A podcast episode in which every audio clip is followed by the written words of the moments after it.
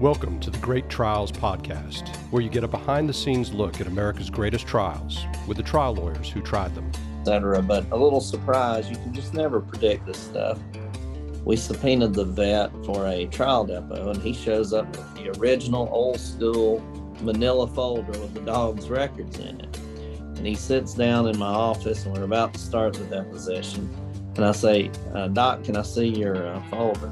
And on the outside of the folder, which had never been copied and sent to Ronnie or anybody, with two asterisks, it says will bite.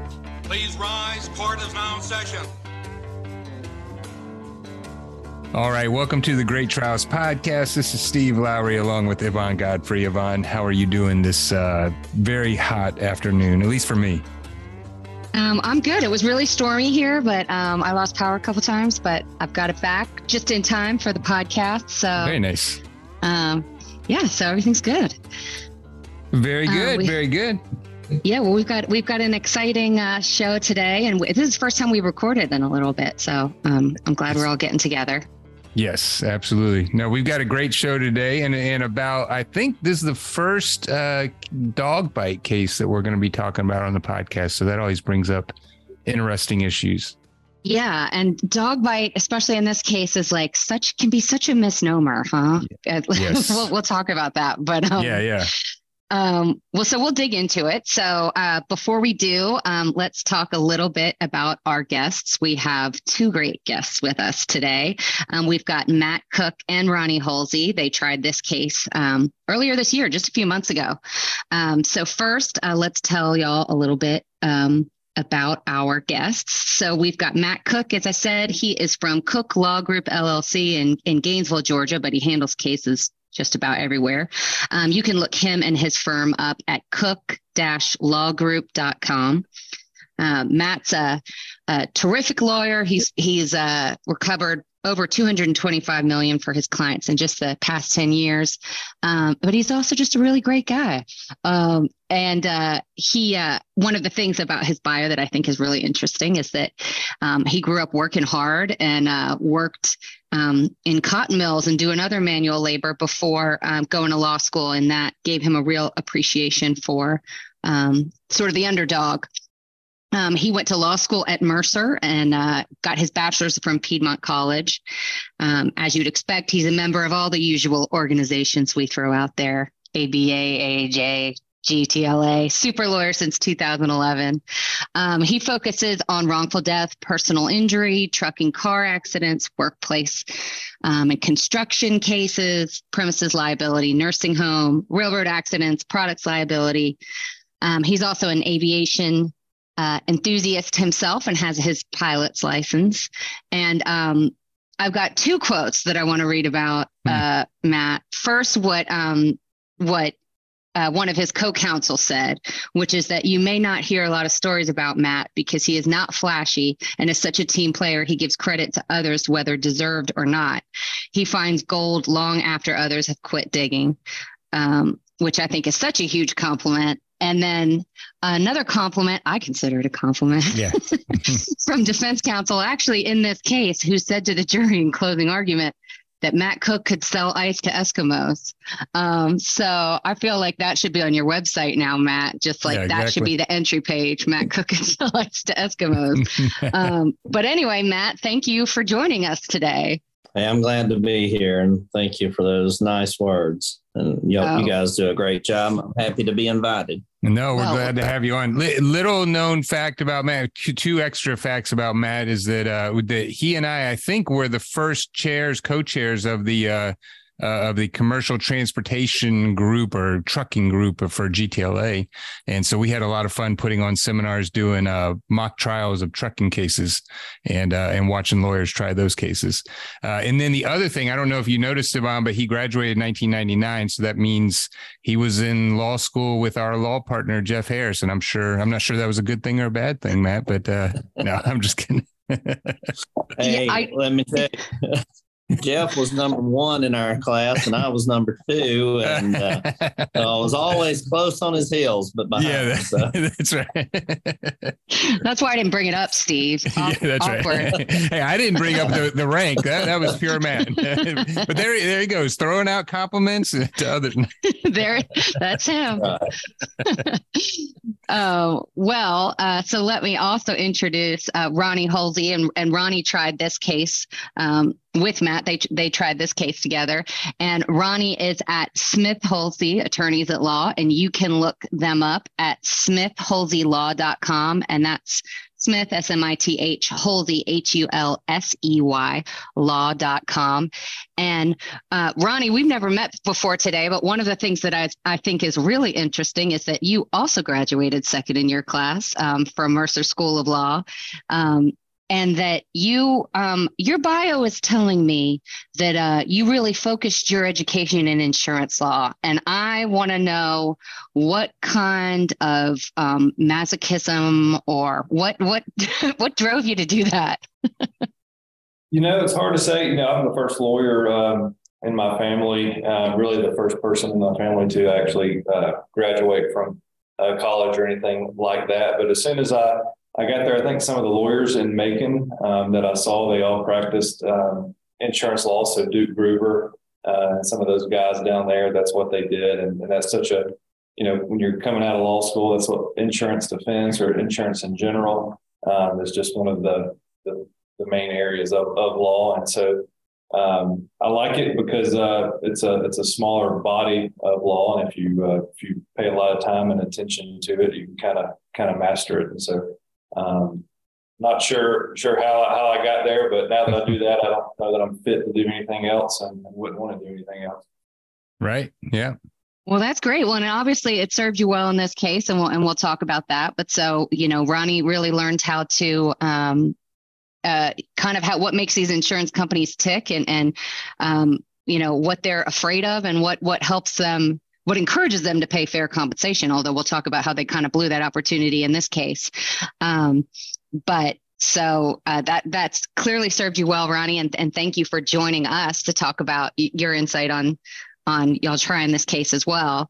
Um, so I will give everybody a brief overview of the case and then I'll stop talking so we can really uh, talk about what Matt and Ronnie and their team uh, did in this case. But as Steve mentioned, um, this is the first dog bite case we've had on the show. And, and dog bite, I feel like, really is kind of a term that we use as lawyers for a category of cases, but doesn't really describe what happened in this case um, because it was really more of a, a, a mauling, more of an attack. And for those of you that have either handled this type of case or have had somebody in your family or personally um, where you've you've dealt with a, an attack from a dog, there is um, the injuries can be particularly horrific, and uh, we'll talk about that. Um, but so this case was, uh, as I mentioned, the verdict came back in May 2023. Um, it's from Hall County Superior Court here in Georgia. And the facts or, or the incident arose in March 2022. Um, and the, the events happened in Gainesville. Stacy Stacy Finelli, she was a 53 year old French teacher. Um, she had gotten some of her neighbor's mail by mistake, so she brought it over to their house to give it to them. And uh, her neighbors uh, were uh, Jean Steusloff and her husband, uh, whose name I just lost, Thomas. Thomas. Thomas Sti- yeah, Thomas Steusloff. Um, so when she came over, Jean was the only one uh, who was home, and she had invited Stacy inside to take a look at some recent recent renovations they had done. But inside the house was a lab uh, pit mix named Bronson, um, who was owned by Jean and Thomas's son Randy, but uh, the dog lived at the house basically. Um, when Stacy came into the home, uh, the dog attacked her. Um, so that's why I say it's a misnomer. It wasn't just a bite. If you've seen a dog play with hopefully just a toy, you've seen how they will grab on and shake. Um, and so s- the dog grabbed onto her, bit her, uh, shook its head, tearing her ar- her legs and arms open, biting her on her face, neck, arms, and legs. Stacy was hospitalized twice uh, for a total of about 20 days. Her medical bills were um, over $336,000. The dog, and we'll talk about this, had had previously exhibited aggressive and attacking type behavior, although the defendants denied that um, in their pleadings in the case. And we'll talk a little bit about how they withheld vet records that really reflected that there was a history there. Um, looks like one of the main defenses in the case was going to be that the son who actually owned the dog uh, was not the person who had the assets, was not the person who owned the home uh, where all of this happened. And uh, the defense may have also been counting on the fact that uh, Hall County can be a tough venue, and we'll talk a little bit about that. That's where the case was. And so they turned down a $1.4 million offer of settlement. And uh, we'll talk more about what that means, but uh, that in the short term, that met, meant that uh, Matt and Ronnie tried the case. And the jury deliberated for just about an hour and 45 minutes and came back with a $5.6 million verdict for Stacy and a little over $20,000 for her husband, Anthony, for loss of consortium. He was her caregiver. And then uh, they, for the fault, they allocated 75% to uh, Thomas, the, the husband who was not home at the time of the attack, but was really responsible for caring for the dog uh, when it was in the home. And then 25% to Jean. Uh, the jury also awarded $50,000 in attorney's fees in a separate phase um, after electing that those were warranted um, in part due to that failure to uh, take that pre offer, uh, that uh, uh, what am I talking about? Pretrial offer. So it is the largest verdict in history on a, a dog bite case in Hall in uh, Hall County, and a tremendous verdict no matter where you're trying the case.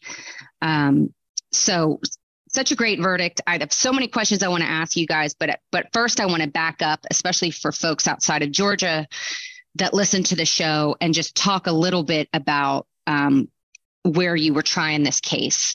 Um, and I know Matt that that was some of the comments that you had made after this case was that was about getting verdicts in venues like this. So can you can you speak to that a little bit?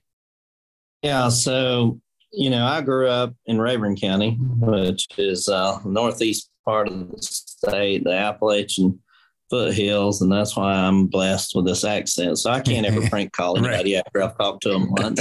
Um, so you know, we all know how important our venue is, and uh, I've tried several cases outside of urban areas, and you know, the defense is always threatening you won't get a good verdict there. People are conservative there, but as my wife says, the best medicine for tort reformers or conservative jurors is a good case if you've got a good case, people listen.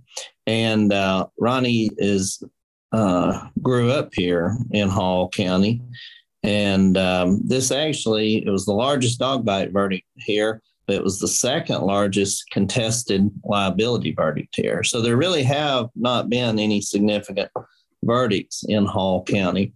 So the venue was an issue, it was a consideration. And of course, we had other challenges in the case. But you know, trials are just all about credibility, and credibility you you demonstrate that by your character, your demeanor, but also by your preparation, being the expert in the case, never uh, doing anything that even smells like a lie. Because at the end of the day, they're just truth telling contests, and the jury's got to pick, and that sells anywhere in the country. The truth right. always sells you know, and so that's where we were, and that's how we approached it. So, it, it, oh, go ahead, Steve. Well, I was just going to say, I, I mean, I, I, have not tried near as many in rural counties as uh, as Matt has, and, and, maybe not as Ronnie, but the few I've done, I mean, the types of themes that seem to work in in those counties is just things things that make you know people good, solid people. But it's personal responsibility, uh, you know, it, um, taking you know credibility, things like that are are the things that uh, really get to the heart of the issue. Um, and you know, if if that's what the case is about. And it sounds like the defense in this case made some mistakes in those areas. Um, you know, that the juries, uh, especially uh, in in those rural counties, will do the um, will do the right thing and and um, and you know hold a, a, defendant responsible when they um, when they need to. Um, how how how is your experience with theming and things like that, uh, Ronnie or Matt? Yeah, I think you know Matt hit the the nail on the head with just always being truthful. And one of the things that we made, you know, Matt did a good job of this is not trying to oversell anything because I think juries really pick up that, particularly if they're already in more conservative venue. You think they're going to be more skeptical as it is, but when you've got a great client, and we had great great clients, and unfortunately the uh, the husband passed away just a few weeks after we got the verdict, but we had a great client, great people uh, did not oversell it. And then unfortunately for for the client, there was just the, the injuries were very severe. And a, a, point that Matt brought out, you know, I think a lot of attorneys, when they've got a good case like that, they've got really bad pictures and bad injuries, they try to oversell it and really, you know, shove it down the, the, the jury's throat. But Matt was very tactful in, you know, laying out a plan that said, look, we're going to show it. But then the jury really appreciated the fact that we moved the case along as quickly as we could. There were some things the defense attorneys did that really, I think, kind of aggravated the jury. They drug it out, but uh, you know, we didn't oversell things and didn't try to, you know, show them the same picture 500 different ways. The the, the injuries were very, uh, very severe, and so they, they didn't need to see it but a couple of times, and they got the point. Matt was keen on, on picking that up too, and so I think that worked very well. They just they didn't feel like they were ever oversold. I'm, I'm glad you said what you did about moving things quickly because I just have a quick total aside, which is I had to double check these dates a couple times in terms of when this all happened and when y'all got to try this case. And I'm wondering how you pulled that off. is that just, did they just not have a busy, as busy of a, I shouldn't say as busy of a docket, but um, maybe as packed of a cal- calendar in Hall County? Because this happened, what, March 2022, right? And you tried it in May 2023. I want to know your secret. yeah. Well, I'll tell you, that's one of the things that Ronnie does really well. Uh, he filed this case very shortly, within a week, I think, of the attack. And he pressed the case. You know, we were talking the whole time. I didn't officially enter the case until about four weeks before trial. But we'd been talking about it, you know, and he got all the depositions done you know, everything in place. And when it came up on a calendar, we called, there was like 10 cases in front of us, all of them much older. And uh, we called down to the clerk as you do, and you got the list and called the lawyers, and everybody was continuing or settling or moving their case. And uh, we found out we were number one, so it was just game on. Um, and our judge, to her credit, she uh, did both plaintiffs and defense work. You know, not every judge is experienced in civil work. She was, and uh, she put us on a calendar and held us to it. So, did, awesome. did you get much pushback from the defense on uh, on trying it? I mean, that's usually a problem that all that I'll run into is we'll say we're ready, and then the defense will come up with how they're on you know 12 other calendars and they're just too busy and they're you know uh, they'll see when they can get around to it. And so you always, you know, have to convince the judge to get get everybody on the calendar at the same time. Yeah, they did fight us on that, and uh, they they got about a three week extension, but it was critical. It was critical that we got our trial when we did. The defense fell asleep in this case, and y'all are familiar with the 120 day rule of apportioning fault to non parties. Right. So what happened was discovery closed. We were on a trial calendar that was only about 60 days out. And so they hadn't filed a notice of intent. So they were fighting tooth and nail to get that extension. And the court said, sorry, I've extended discovery once, you know, and and that was a huge boon to us because the jury wanted to unload on the son who owned the dog, had a lot of notice of its problems and that sort of thing, but couldn't. Yeah.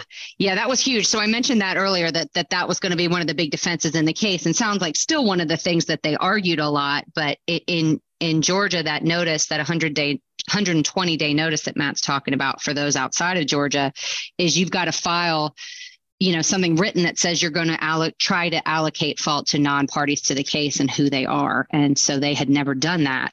Um, and so they weren't able to get the son listed on the verdict form. And so they could make arguments about it but he wasn't actually listed there for a percentage which was probably huge well um, let me ask uh, ronnie a question about that because so uh, i know that the the um, uh, statute that controls this case uh, talks in terms of homeowners. It, is there is that the reason you decided not to uh, name the son as a defendant in the case uh, because they he was not the homeowner? Uh, no, mainly primarily because he just didn't have any assets. Right. So we were afraid, you know, if we named him, you know, the, it would have come back 95 on him and maybe two and a half for the other one. So I was going to put the ball in their court, and if they wanted to try to apportion it, I was, I was going to leave that up to them. Unfortunately, like Matt said, they just kind of fell asleep and dropped the ball on that. Yeah. And you know, the way we dealt with that, you know, trying these cases is it's about, as you said, Steve, shared values and common beliefs. You know, are you presenting something that seems to make sense? And, you know, in this country, we got school shootings going on all the time. We got people that are doing things they shouldn't be doing. And we got people letting things go on under their roof that shouldn't be going on. So one of the themes was this the 40 year old son who owned the dog had moved in with his adult parents uh, and brought the dog with him. And the parents knew the dog had some issues. And yet they didn't do anything about that. And so one of the themes, or one of the things we argued to the jury, is look, when you own a home, no matter how much you love your children, no matter how old they are, you've got a right to say no. If there's something going on under your household, under your roof, you got a right to say no. Sorry, son, you can't have the dog here. It's too dangerous. You can't have a gun if you have problems. Not only do you have a right, you got a duty because you live in a world where you have to share it with everybody else. And if you know something dangerous is going on, you got a duty to do something about it. And that, you know, the jury appreciated that and understood that fundamental point. Yeah. Let, let's dig into that a little bit too, because I know one of the things that that you was on your radar to have to deal with was the fact that the um, the husband Thomas had passed away by the time you were trying the case. So you had Jean, who was a widow at that point. Um, and so I know one of the things that was on your radar was were people going to have sympathy for her, basically being was their perception going to be that she was put in this situation, that it wasn't her fault? Talk a little bit about how you dealt with that. Well, and just to add to that before you answer is that she was also 73 years old. So it's not like, uh, you know, I mean, you know, 73 year old widow uh, coming in there and, and then, you know, asking the jury to hold her responsible. That's not an easy task. So, yeah, definitely talk about that. Ronnie and I spent a lot of time talking about it before the trial. And, uh, you know, it's really just being humane, just being genuine. Don't try to be somebody else. I mean, I couldn't be somebody else, you know, if I tried, but but don't go and try to emulate. You know, my former partner Jim Butler's great trial lawyer, but he does things different than I do. I learned so much from him, but I don't try to pretend to be him. I'm just me. And um, so what we told the jury in opening was this uh, it's unfortunate that she's lost her husband and she's a widow. And uh, we know she didn't intend to hurt anybody. Uh, we're going to be fair with her. We're not going to take any cheap shots. We're not going to take anything out of context. She can explain anything she wants, but she's going to have to answer tough questions. And there was a point when I was cross-examining her that she was crying. You know, you don't you don't charge headlong at somebody like that but you just have to, you know, start with things like, you know, ma'am, are you willing to accept any responsibility whatsoever? The answer is no. Well, you knew that the dog had gone after two of your friends. Well, you know, now that that's what I said to the cop, but that's not what I'm saying now. So you start to peel back the layers and see if they're going to be genuine with the jury like you are. And that's how we handled it. You know, it's just just a very frank conversation, but no cheap shots. No, you know, if she misspoke and it was obvious, I didn't try to jump on her and say, well, you know, aha, you've admitted this. I just don't do it that way. Ronnie can speak to it because he he spent a lot of time thinking about it, uh, strategizing with us. Well, I have to say one thing. Matt's wrong on the can't emulate somebody because I'm trying to copy him about every, every day. Uh, and so, uh, but no, yeah. And the other thing that we did is like, like Matt was saying, it, it's very gentle with her and did a very, had a very devastating crossover, but we kind of showed how she wasn't really the, the victim. The real victim in the room was our client.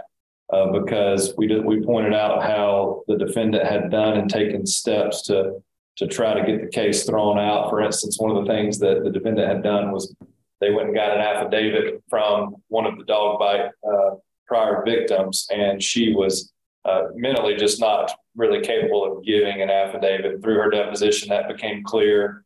And the way they were, you know, they didn't produce another uh, victim that, that was bitten by the, the dog. They had hidden some documents and things of that nature. So while Matt didn't rough her up too much, he was very clear in pointing out she has taken affirmative steps throughout this litigation that if her tricks and things had worked, you know, it would have thrown our client out out of court and it would have been a much different case. So the jury picked up on that. So I think we did a good enough job of doing that that it removed any sympathy they would have had the fact that she was a widow. One question uh, the husband who had passed away had he been deposed uh, during the discovery period? No, I tried. You know, I was getting his deposition, and at that time he was uh, had been diagnosed with cancer and wasn't able to do it. And then so they had to cancel the one of the dates. And then by the time we you know came back around a couple weeks later, he unfortunately passed away. So I never I never got to depose him. How did you end up finding out about the the issue with the the vet records and that they had basically only given you part of them. Yeah. Go ahead, Ron. Okay, so what had happened is they had produced two pages of records uh, during discovery, but something that we always do is we don't ever take anybody's word for it. So we had gone behind and also sent out third party requests to all these facilities to to double check. And Matt um, doesn't ever miss anything in a case, and so early on we were, he was going through and uh, made the connection that they had not produced that full that full set of records. And the way you know, did not disclose it. And I think something that that I've learned, you know, like I've always said, Matt and I, we do a lot of work together because I think if you're uh, if you're the best trial lawyer in the room, you're in the wrong room. And so I'm always, uh, anytime I can partner up with Matt, um, I can always learn something. And so what he did, rather than hauling off and filing uh, motions to compel or motions for sanctions and, and things of that nature, he discovered that abuse and held it back and then sprung it on him at the right time at trial when he had the son uh, on the stand and actually, you know, got him to admit he had gone and gotten the 40 pages of records, had produced them to opposing counsel, and they were supposed to give them to us and things of that nature. So, whoa. First time they, they figured out they were caught, there was 12 other um, Uh oh, wait, did I lose y'all? Can you hear me? We, we can hear, we can hear, uh, Yvonne. So um, hopefully she'll uh, hopefully she'll get back on. Uh, so I, so that, that's a question I had. So um, so they actually had the records in their possession and had not turned them over to you, and you got them through a non-party request to produce. That's correct. Okay. Yeah, and what we did, you know, uh, we got both the truth and the lie, which is the best right uh, of both worlds. And going back to trials being credibility, you know, but a lot of people get gifts handed to them in cases and they don't know what to do with them. You know, you catch the car, what are you going to do with it now? And, you know, having done it for so many years, you've got to weigh what's going on in the case. And so you can run to the court, file a motion for sanctions. But what happens many, many, many times, you've probably been in this position, Steve, you catch them red handed you tell them you've called them, you tell the court, and ultimately the court either says no sanctions or applies no sanctions or applies a light sanction. And then there's a motion in limine down the road that says, hey, judge, that's discovery. We don't need to be talking about that at trial. You dealt with that, you considered it, you handled it, and that's all it is.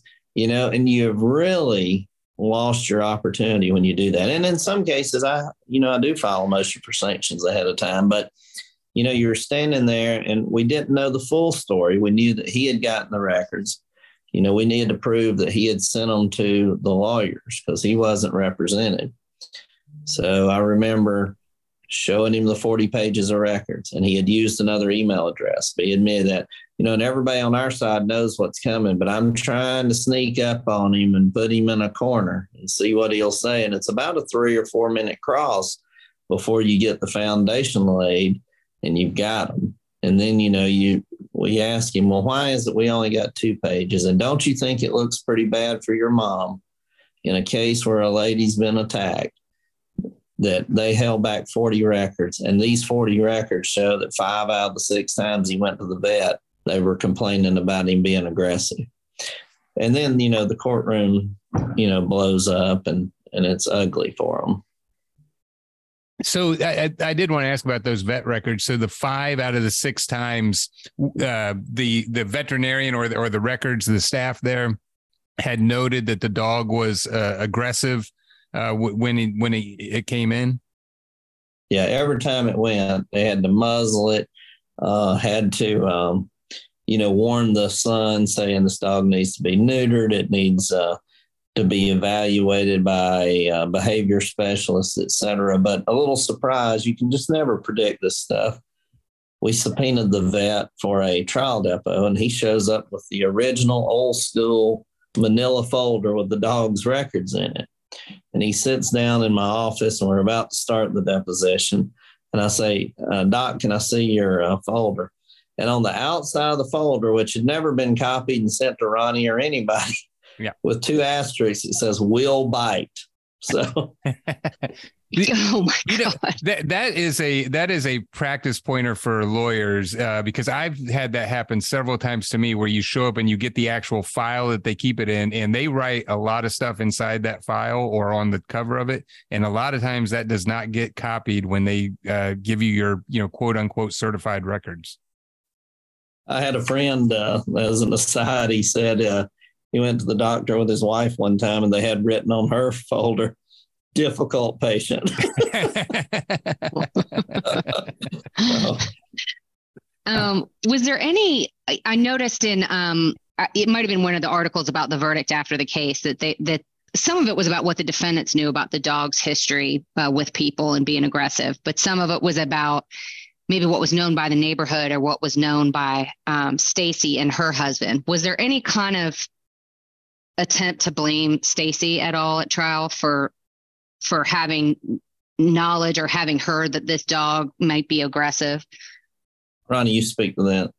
Yeah, you know, they, they tried uh, a couple different things. You know, they brought in a local uh, attorney that she's a divorce attorney. Um, so it didn't make a whole lot of sense why they brought her in. But uh, she kind of went after Stacy and actually wanted to try to make out a case like she was a trespasser and uh, delivering the mail. And so I actually brought it up in voir dire and said, you know, does anybody here, don't you think you ought to have to call before you go do this and that? And everybody's kind of looking back at each other like, what's this lady talking? What do you mean call? If I got mail, I'm just going to bring it over there to you. So, and um, it was funny, Matt, he picked up on that uh, in the voir dire. And so in the closing, he said, you know, they're going to ask, they're going to put a charge in here about a trespasser. And so, you know, that kind of rubbed the jury the wrong way. And then also there was some information that you know the husband of Stacy's husband had had an interaction with the dog, and and the uh, Tom Steusloff, who passed away, had yelled and told him the dog was was dangerous and things of that nature. And so they tried to make that mountain out of a molehill, saying, "Well, didn't you just run right in your house and tell your wife there's a dangerous dog out there, this and that and that?" So um, they did try to do that a, a few times, but um, it, we, I, am sorry, and, and, I I just remember reading this from the consolidated pretrial order, but in their statement about the case, they ca- they say that Jean invited the plaintiff in. So then they turned around at trial and called her a trespasser. Yeah, saying that you know what? Why was she walking over there, coming down, you know the the road there? And it's just that was the thing is that these uh, the defense attorneys tried to take some shots that you just ought not try to take. And for instance, you know the defendants or the, the plaintiff's daughter who came over there to her, put her in a tourniquet, things of that nature. On cross, they just they went after this daughter and really tried to impeach them. And really, all you needed to do was say, "Hey, you're brave. I hate this happened to you," and sit down. But they they did things like you know like that throughout, or the defense attorneys were too wed to their cross examination outline. And so when they would ask something and our client answered it truthfully, they had a follow up question, you know, that they, it, you can't really ask him. They, they asked, is the sky blue? And Stacy said, yes, it's blue. And they try to go through and pick nitpick records. And Matt and I knew the records well enough. So we just stood back up and said, well, isn't this exactly what you said, Stacy? Yeah. And the jury's picking up on that. And so they were trying, they tried too hard to discredit a lady that you just couldn't discredit. That was just not the way to try that case. It was not a case where they came in and said, we're awfully sorry that this happened and we feel really bad about it. They did not do that. Wow. That I mean that that's that's interesting because eh, again, reading that pre their statement in the pre-trial, they made it sound like they they understood that this was a terrible attack and it was vicious, you know, but uh, but they had no knowledge of it. So yeah, that's uh, it, so whoever wrote their uh, pre-trial order, I guess, uh, didn't get the memo on how they're going to try the case. That's right. Is there so this might be a stupid question. I've never worked on a, a dog bite case before. Is there any like attempt by them to like play off like sympathy for the dog or like sympathy Oh, yeah. for from people who are animal lovers Yeah, very much. Um, you know, and they wanted to call the dog Bronson. I never referred to him by his name, you know, as a dog. And they said, oh, you know, he would just jump on people. Well, I'm trying this case. One of the people on our jury is an Iraq veteran who's a dog trainer, you know. and I said, you know, the dog jumps on you. He's 70 pounds. He's six years old. He's a pit bull. And you can't break him from jumping on you. I mean, you don't need to be handling a dog like this if you can't even teach it to not jump up on people. Yeah. You know, and, and that so we're you know this isn't a cat, this isn't an animal, this pit bull that you can sit down with it and hold its paws and look deeply into its eyes and say, "What's bothering you, little Bronson? Why is it you like to chew people up? You know, and, Right. and what is it about face the blood you love so much? Can we, you know, do some yoga or something?" These are dangerous animals. Uh, But- and one I- of the things, one of the big political footballs that we had in our case was uh, pit bulls. And there's such strong opinions about those. And Ronny and I talked about it before trial. We said, we're not going to attack pit bulls. I'm not going to get in a political fight because, you know, some people love them. They're the sweetest thing ever. We're not going to go in and say all of them are bad. We're just going to say some of them can be really bad and you got to figure out early on do i have a you know a teddy bear or a killer and it's responsible dog ownership just all these themes that are out there you know we're talking to a conservative jury all of them believe in the right to own guns but they also believe that idiots shouldn't have them Right. and, and that's what the theme was Well, it, it seems like I'm just wondering. Was the uh, the veteran who was the uh, dog trainer? Did that end up being your four four person on the jury? Because it seems like he he might. You know, I I, I uh, my brother in law is a is a dog trainer, so he has very strong opinions when dogs act out. Mhm.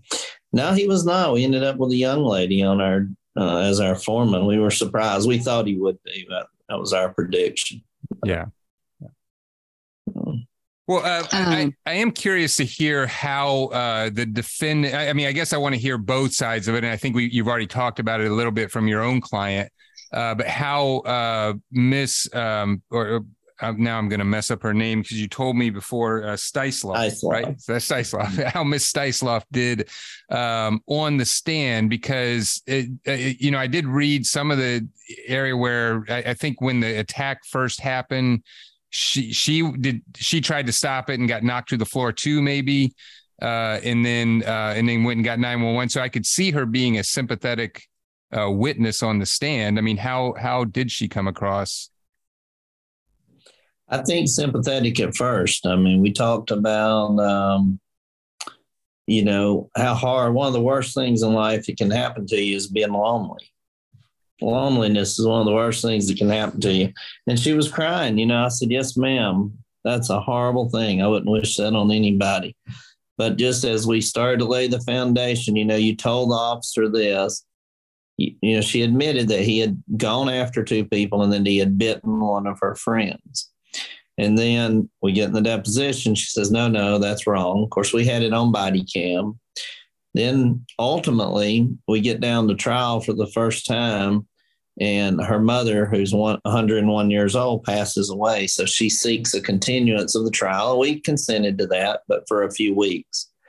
Well, on the Friday, when she was supposed to be in North Carolina dealing with her mother's affairs, she was sitting in the living room of a lady that she had told Ronny had dementia. She was sitting in her living room with the law firm investigator getting an affidavit that when they took her deposition proved to be absolutely false. The old, the older lady testified, yeah, he bit me. I had to go to the hospital, etc. And you know, it was clear they had misled her. So she was out actively working. And then, you know, the 40 pages of records, you don't just accidentally not get those. Right. And so it was just she just lost credibility one step at a time. And the cross was so important in all of their witnesses, I thought. But Yeah. How did this, how did the son come across? Ronny, what do you say? Yeah, so uh, you know he got uh, you know when it came out with the the records, he would come off a little, um, I would say a little meek and mild, but then there was during his deposition, you know, throughout the course, we'd asked him, you know, do you would you would you have, if you hadn't euthanized the dog? He admitted I wouldn't have put the dog down, but for the litigation, and um, had I not had to put the dog down, I would have still let it to be around children, and I wouldn't have had any problem with that. And when he was on the stand, um, he said, you know, something to the effect of "He'll always be my Bronson" and and things of that nature. So still, just he, you know, almost made it to, uh, you know, put the dog on the on the same level as a human, and made it more like he was a, a victim that his dog got put down and really showed the jury that these people just did not get it, that they mishandled this dog, and they were still unwilling to admit, look, we we should have known, we made a mistake, and let this happen to Stacy. The son was saying, you know, I, I, wouldn't have put him down, but for the litigation, yeah, I'd let him be around all your kids right now, mm, you know, even yeah. after it did what it did.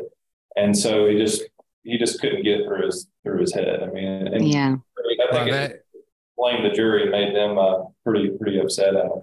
I mean, that had to be incredibly effective for bringing it home to the jury about what the danger was there. So, um, yeah, these people just weren't going to pay no matter what had the dog had done. They were never going to do anything about it. Yeah, until it did something yeah. like. I, I do have just one question because I noticed that at one point it looked like you had punitive damages in there. Was there? Uh, did you dismiss that, or did that? Uh, what happened with the punitive damages? I guess we just withdrew it. We okay. um, it didn't affect our evidence. Uh, we had our prior instance, which was part of our case in chief to prove, you know, notice of a dangerous dog, and we didn't want to pile on, you know. But I, I will say, you know, just you know, I've practiced a long time, twenty something years, and you think about human behavior and what drives people, and there was a ton of sympathy in this case, but I just don't think that motivates people like being angry. And we didn't do anything to make them angry, but the things the defense did made them angry, you know, and just the psychology of getting up and, you know, asserting your dominance as a juror when somebody's done something bad and you can get up and lash out, uh, your status in the tribe goes up. They're like, hey, man, don't mess with that person. I mean, they might, you know, hit you. But if if you try to get them there with sympathy, they might be suckered. The guy who bums a dollar off of you mm-hmm. and he goes and buys a beer, right. you know, you're you're a chump, you know, or some people feel that way. For me, I don't care, but you know, a lot of people don't like to be suckered. So that's why there's a uh, I think that's why anger is much more motivating than sympathy, yeah. in my opinion. But, no, I agree. I agree.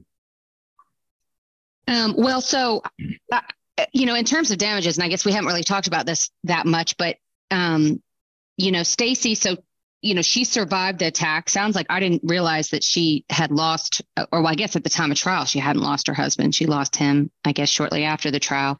Um, but she was very active before this case had run, I think, marathons um, and was very fit. And at the time you were trying the case, was still really struggling was not remotely uh, in the same universe where she was in terms of physical activity before the accident. Um, but talk a little bit what you did um, with her uh, during the trial? Did you have her there the whole time? How was she physically doing at that point? That kind of thing. Yeah, Ronny handled her and the plastic surgeon, and I'll let him talk. They did a really fantastic job, though, of, just being matter of fact. But I'll let him talk about that. Yep. So we, you know, we didn't. We had her there at, trial the entire time. Um, during when we were had her on direct, we did get her to come off of the stand and come in front of the jury, stand in front of the jury, show them everything that was going on because she had a little over three hundred thousand in medical bills. But the dog, when it, it bit her uh, her left arm, it, it got her all the way down to the median nerve. It exposed that median nerve there in the muscle belly, and she lost a couple units of blood. It, it got her on the right arm as well. But one of the uh, more devastating injuries is it, it got her on the Achilles tendon. And so her Achilles tendon was open air for about four months after the attack. They could ever even put a skin graft on it. And so the Achilles tendon had some necrosis going on. So they had to go in there and remove some pieces of the Achilles tendon. She had to do the wound vacs. You know, you're sitting at home with a wound vac. you can smell your ankle rotting, things like that going on. And so we were very upfront about that. And so she had, she was running multiple miles a week, but up until at the time of trial, she couldn't get on a treadmill for uh, constantly for more than a few minutes at a time. And that's the other thing. And, and this is just again, we didn't oversell it, and but the defense likewise tried to oversell things. So, for instance, there was a neighbor that had taken a little video uh, of Stacy out walking on the subdivision, and she was just walking, which we never had her act like she couldn't walk. She never did that. She had on tennis shoes that she would only wear for 20, 30 minutes at a time. A neighbor literally took a 10 second clip of her walking down the road, and they tried to act like this was going to be some gotcha moment uh, Matt deposed that lady, and she said, "I'm just trying to help the defendant out. That's what I'm trying to do." And they actually got up there, took, took the jury's time to depose that lady. Uh, they, you know, they took 20 minutes with her, showed this video, and it was a, the biggest nothing burger you've ever seen. And with one thing after another like that, and then um, trying to say that, you know, hey, you're running on a treadmill now, aren't you? Well, that was actually a note where they're on therapy, they would put her on a treadmill. She wasn't at home running on a treadmill, and so we called them out for that. Um, but as far as the damages go, yeah, she will, she'll have to have, you know, there, there's tethering. So where the scar tissue is healing, because uh, the layers, I mean, it literally tore up under her, her arm. I mean, you could have put your whole hand under there and, um, I mean, it was down to the bone. She had a, there was a piece that was taken off of her, uh, off of her leg bone there that you could pick up on the x-ray where the, the dog had bit her on the leg. And, um, so just really, really bad injuries. But when she flexed, you could see that Achilles tendon still because the skin graft is just not doesn't do a great job. So she got in front of the jury and was able to flex the ankle, show them what she had, and uh, we think that was effective. You know, during Matt's closing, he got up and showed them. You know, from the loss of blood, we were able to take the hemoglobin from her prior physicals and show where her average hemoglobin level was versus take the hemoglobin uh, when she was in the in the hospital for the several several days after the accident. Matt did the calculations, figured out, you know, just when you hear a couple units of blood, it doesn't really resonate with you. He actually got, you know, a big bucket, took them out of water that was the same amount of water, and sit there and poured the the water into the the bucket and showed people, you know, how much that really, how much blood that is, you know, because everybody knows it doesn't take a lot of blood to look like a lot of blood, but when you start talking about several units and enough to drop your hemoglobin levels, uh, it's just it shows that this was something that could have very easily went from an attack to a death. I mean, she's lucky to be alive. Yeah. Yeah. Did y'all end up? Uh, oh, sorry. Go ahead, Steve. No, I was just going to ask with the medical bills. Um, you, you, know, we've had a lot of discussion on this show, and and and lawyers talk about it, and we go back and forth on it depending on the case. Did you decide to put the medical bills into evidence? Um, and, and then I guess you know how did you uh, how did you use those? We put them in just very low key. I just said, "Is this?" You know, I had a bill summary. Are these your medical bills? Yes, and that's it. And then in closing, I just mentioned them. We didn't go into it, and I was on the fence about it. It was three hundred thirty thousand dollars. Both her and her husband worked for the school system. We had one or two teachers on our jury and county employees, so we figured that they knew, you know. But so the one comment I made was, "These are the medical bills. Put the responsibility for these where they belong, not on not on anyone in the world except the person they belong with. So that combats the whole argument of you're going to raise our health insurance, you're going to raise our taxes, or, you know, if they happen to know about subrogation, you know, they may say, but, you know, we just said put it where it belongs, put that burden on the defense. Y'all talk about, I cannot imagine surviving something like this and not having PTSD or some form of major mental impact. And I'm wondering um, whether that was something that y'all talked about at trial. I mean, to the extent you can talk about it, I guess, whether that was something you talked about at trial, and if so, how you how you went about that. Yeah, we put it in. There was a PTSD screening in the trauma uh, surgeon's records, and we made those points. And at that point, though, she'd only been to counselor once or twice, and uh, you know she'd had several surgeries, and she's got two to go. And she said, "I haven't really been able to even go down that path. I'm I'm working on the mechanical stuff, and, yeah. and so so silly, so cruel, really." When they cross-examined her husband, they wanted to talk about sexual relations, and he did everything he could not to talk about that you know, and, you know, in closing, we said, you know, they're upset, they're perverts. They're obsessed with sex. That's all they can talk about. This case isn't about sex. It's about a 30 year marriage. Yeah. You know, this is about having to change your wife's diaper, essentially. It's yeah. not about that. They they are obsessed with things that you know shouldn't be talked about. So, Ronny, that that brings up something I thought I saw you you may have mentioned. Did the the husband? I take it he didn't take that questioning very well, and did he get into a little bit of uh, issue with the with the court? Yeah, he so yeah. So the uh, the local defense attorney that's uh, that's a divorce attorney. You know, I think that's the world they live in all the time. It's just a, a bunch of yelling and trying to get people upset. So she just kept on, kept on at him so that he, he ended up, you know, getting called down by the court a couple of times, things of that nature. Judge Oliver did a, a great job of trying, you know, she wasn't too awful heavy handed with him, but finally he did get under her skin. But we were able to play this off. And I think it came across as a jury like, had this been a routine car wreck case and someone gets mad, but this was really a man that, uh, you know, his wife of 30 years is nearly killed by a dog. And then you've got this defense attorney that's very brash up here on him, nibbling away at him, picking at him, asking about a bunch of stuff they ought not be asking. So really, it, we played it as that's just a, a husband that loves his wife that ought not be here that's taken up for his wife. And he was not, he's willing to take on the judge and everybody else. I mean, this is a man that's backed into a corner and uh, he was just doing like any other husband would do. He's upset about it and he, yeah. he's not trained he's not trained to hide it and he ain't trained to pull it out of people like the other attorney is. And so um, we were worried about how it went that day, but the next day we came in and that's when um, I think Matt, you had, uh, I mean, maybe Matt's crosses were the next day and it's just the, the wind was right back at ourselves right again. So it, it never really impacted anything. Yeah. Did you get a sense of, um, the, the award, I read it out in the beginning, but the award for loss of consortium was uh, was not a round number. It was twenty thousand one hundred fifty nine dollars and ninety nine cents. Did you ever find out what that was about? I think they just tried to add up because he was also a teacher and had missed a certain amount of work. I think they okay. tried to figure out like what's his annual salary versus how much time. They essentially try to give him his missed time from work. I think is what they tried to do. Uh, I see. Yeah. Okay.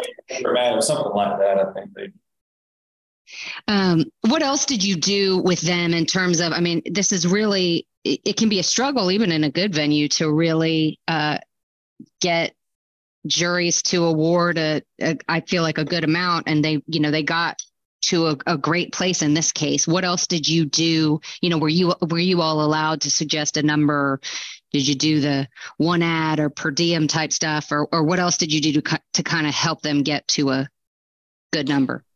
Yeah, we didn't really do that. What we did was went about a little different. They, I knew they would probably get up and say we were going to give a multiplier, and we didn't do that. So what we did was we broke it down into sections. We said the dog takes her down. He's got her by the arm. He, or he go, he's got her by the throat. She gets her left arm up. He rips at that until the meat rips away. Now she's down to two legs and an arm. She gets her right arm over. He's shaking and ripping at that. Finally, the meat and the nerves tear away from that. She's down to fighting the dog with two legs. He gets her leg, tears it to the bone, breaks her leg, actually, gets into her Achilles tendon. Finally, that meat all tears away. She's on her back. The dog's 70 pounds. It's on top of her. Uh, somehow she got loose and slid into the foyer of Jean Steusloff's house and kicked the door shut with her one good leg. And I said, Look, when you guys walked in this courtroom to be picked, be on the jury. Yeah, and, and the judge said this is a dog attack case. You immediately looked at my table and you saw Stacy Finelli was alive. So you knew how the story ended before we started telling you the story. Stacy didn't know when she was laying outside the front door with the dog ripping at her how the story was going to end for her. And she didn't have a moment of comfort until she got behind that door. So award an amount for that. Then award an amount before she gets into the arms of the ER doctors. They got to come get her. She's still bleeding to death. Her daughter's trying to hold pressure to keep an artery from bleeding out you really don't have any sense of safety till you get to the ER. That's another section. So award something for that, you know, and then award something for what is left of me after I have all these surgeries. What will I look like to my husband, to my high school students? What is left of my life? You know, but hey, you know, you're alive. You know, you're still married. Award something for that then award something knowing you've got to have two more. And that's the way we did it. And we just, you know, said put numbers in that way. We didn't do the per hour, per minute, you know, other than to break it into those little sections. So when, when you were breaking it into those sections, Matt, were you giving them specific numbers? Yeah, I suggested, I forget what the numbers were, but I suggested, you know, two or three million per, you know, section. That's, I mean, it's a great idea. And just hearing you describe it gave me the chills in the absolute worst way. I mean, it's horrifying. Well, it was terrifying. It was terrifying. And yeah, you just, people just don't understand looking back, you know, med mal cases, you all do those all the time. And the lawyer, uh, the lawyers are always saying, oh, you're talking about hindsight, hindsight. Well, we all tend to do that. But you got to start where you were at the time. And what did you know each moment going forward? Or am I going to live or die? And that was, I think, the the key to put it in perspective. Yeah. And so it sounds like you uh, had a chance to talk to the jurors afterwards. Is that right? Ronny, I think, interviewed several. What, did, did they give you any feedback that you uh, that would be helpful to share? I mean, you know, the number could have very easily have been a lot bigger. There was several of them that said they wanted to give 20 million. And I think what ended up happening is there was probably a quotient verdict um, yeah. is, is, what they, they did. So uh, very likely could have been a lot bigger um, than it was. They really thought that we had done a good job. you know, to the extent some, you know, it's uh, it's always hard to figure out exactly what they're they're thinking. We were only able to talk to a couple of them, but uh, but yeah, that was the, the most striking thing to me was we were probably just a handful of jurors away from you know maybe getting a 15 or 20 million dollars. You know, Matt's closing really drove it home, and so it just about resulted in a 15 or 20 million dollar verdict. Yeah. So the I am curious because we haven't really talked much about the evidence, but they they as uh, Yvonne mentioned early on, they put 75% on the husband and 25% on uh, on, on the wife. Uh, what was the reasoning for that, or putting the majority on the husband? So it's an interesting issue. One of the jurors indicated that they wanted to impose liability on the son. And they knew the father had passed, and they believed that they would be able to reach any inheritance by putting it on him. Now, I don't know if that was all the jurors' mindset, but that was what one expressed that sentiment, which shows you how um, how uh, dangerous it was if he'd have been in the case or we Ronnie had sued him, that sort of thing. Right, right, yeah. Um, well, and then we didn't talk about it, but um, you got you also got the the separate phase for um, 91168 fees, which um, you know aren't even though I guess at that point you've gotten a good verdict and maybe it felt a little bit like an afterthought, but those aren't easy to get, and that's an accomplishment um, in itself. Um, but what did y'all do for for that phase of the case? Did you um, did one of you call the other? Did you have somebody else come in to talk about attorney's fees? Or I'll let Ronny talk to you about because he was the witness. But credit to Ronny on that. Several years ago, in a case he had a trial down in Gwinnett, he was, as I recall, or it was the first time I ever heard about it. He was the first lawyer really to read 68E closely and see that you call uh, you get those damages assessed immediately with the same jury, which is separate and apart from the attorney's fee, you know, for the offer of settlement. And right. And now a lot of folks do that. But uh, yeah, Ronny, uh, kind of tell them how we went about it. Yep. So we just, you know, just as soon as we you came back and you you get that kind of result, and you know that the jury's picking up what you're putting down, that you know that it's a good mm-hmm. time to to go ahead and move for that. And so it's really, you know, it's additional damages, some of which can be, you know, you can apply attorney's fees, but it's really additional damages for the frivolousness. And Matt had done such a good job with all those, like I said, the records and the cross exams that the jury was literally looking at this like, yeah, this is a frivolous defense, you know. So uh, they were ready and willing to do it. And uh, so Matt put me up. And uh, it's funny, you know, I, I wish you could have seen the cross that it, he did. And to be on the other end of Matt for cross is a very scary thing. But as an attorney, I was on direct. Hell, I was on his side, and I was nervous getting uh, on direct, trying to work with me. Uh, but uh, so anyway, he did that, and then the defense attorney tried to cross me to no avail. And and actually, you know, some of the things were that she tried to get me to admit. You know, she said, "Well, when you you know figured out that I might not have given we not not have given you all the records, why didn't you send a six point four? Why didn't you file a motion to compel?" And I said, "Well, ma'am, I." we ought not have to do that. I said, we're officers of the court and uh, we ought to be able to do the, you know, certain things a certain way. And I don't want to take up the, you know, the court's time and everybody's time. And the jurors were over there just shaking their head. I could see them out of the corner of my eye because they knew that their time had kind of been wasted with some of the stuff the other, other folks did. And then, so then they called the, uh, the attorney, Christina Gulas, and Matt crossed her. And um, to say the least, I mean, it, it didn't go very well for them at all. And so she was actually apologizing on the stand and saying, you know, she was sorry, don't blame the client. actually did some things that probably should have a little improper. And uh, and I think that kept the number down. But then when the jury went back, they um, they had a couple questions for the court. And uh, well, first of all, this is a side note. They had been out, I think, what, Matt, about 20 minutes. And the, they said the jury's got a question. And they they came back and said, What's the question? They said, Can we have a calculator? And so that, that, that's a good sign. Uh, you always uh, love that question. but yeah, so when they were back there considering the additional damages, they wanted to know how did that get divided up? Is it all attorney's fees, blah, blah, blah.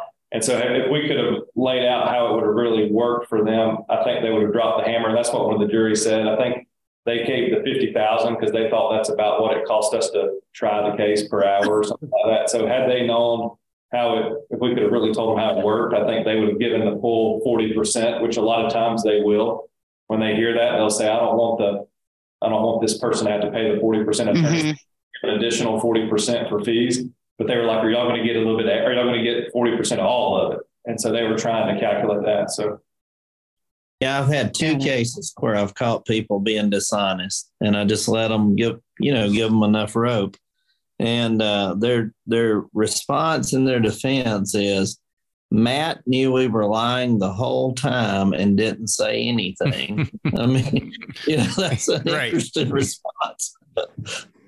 Uh, I, but I, I really do like what you said about because I have been I have filed many motions for sanctions. I know Steve has had hearings on motions for really sanctionable conduct and ended up with, you know, very with nothing or issue preclusion sanctions that end up uh, being just a trouble to deal with at trial and don't have the teeth that you want them to have. And so I, I do think it's something sometimes you have to go down that route because now you have the records or you needed the records or whatever. So you couldn't hold, you couldn't keep it, you couldn't sit on it. But I, I, that is something to think about, about just not, you know, not filing that motion for sanctions that so many judges aren't going to give you what you want for and then just letting a jury hear about it.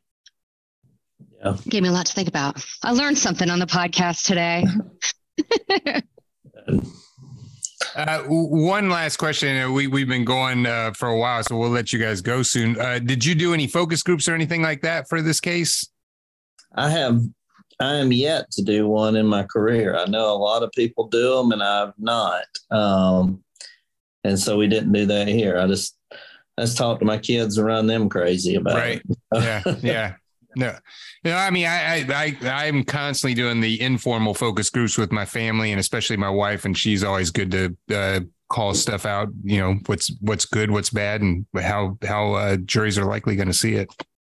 Yeah. Much more affordable. yes. Yeah. That's right. that's right. Um, well, listen, uh, we really appreciate it. I want to remind everybody that we've been talking to Matt Cook and Ronny Hulsey, and um, and we have been talking about the case of Finelli versus uh, Steusloff uh, that resulted in a uh, five million six hundred seventy thousand dollar verdict. Um, and if you want to look up Matt Cook, you can go to cook log uh, cook dash lawgroup.com uh, and look up Matt and his team. Or if you want to look up Ronny Hulsey, go to smithhulseylaw.com. That's uh, Smith and then H U L S E Y. Um, and, uh, and Matt and Ronny, is there anything else that you'd like our listeners to know that we haven't had a chance to discuss on the, uh, on the podcast? I don't think so. I really appreciate the invite. It's flattering and uh, proud of the work that y'all do, both in your practice, but on the podcast. I think it's important and, you know, always something to learn. Well, we appreciate it, and we we appreciate lawyers like yourselves who not only go out and try great cases, and then but then are uh, uh, willing to share, um, you know, uh, how you try those cases and and um, and and your thoughts on what works and what doesn't, because that's that's what we're trying to get out there. But um, yeah, so all right. Well, thank you so much, Matt and Ronny. Good seeing you, and uh, and I think we'll close the podcast with that.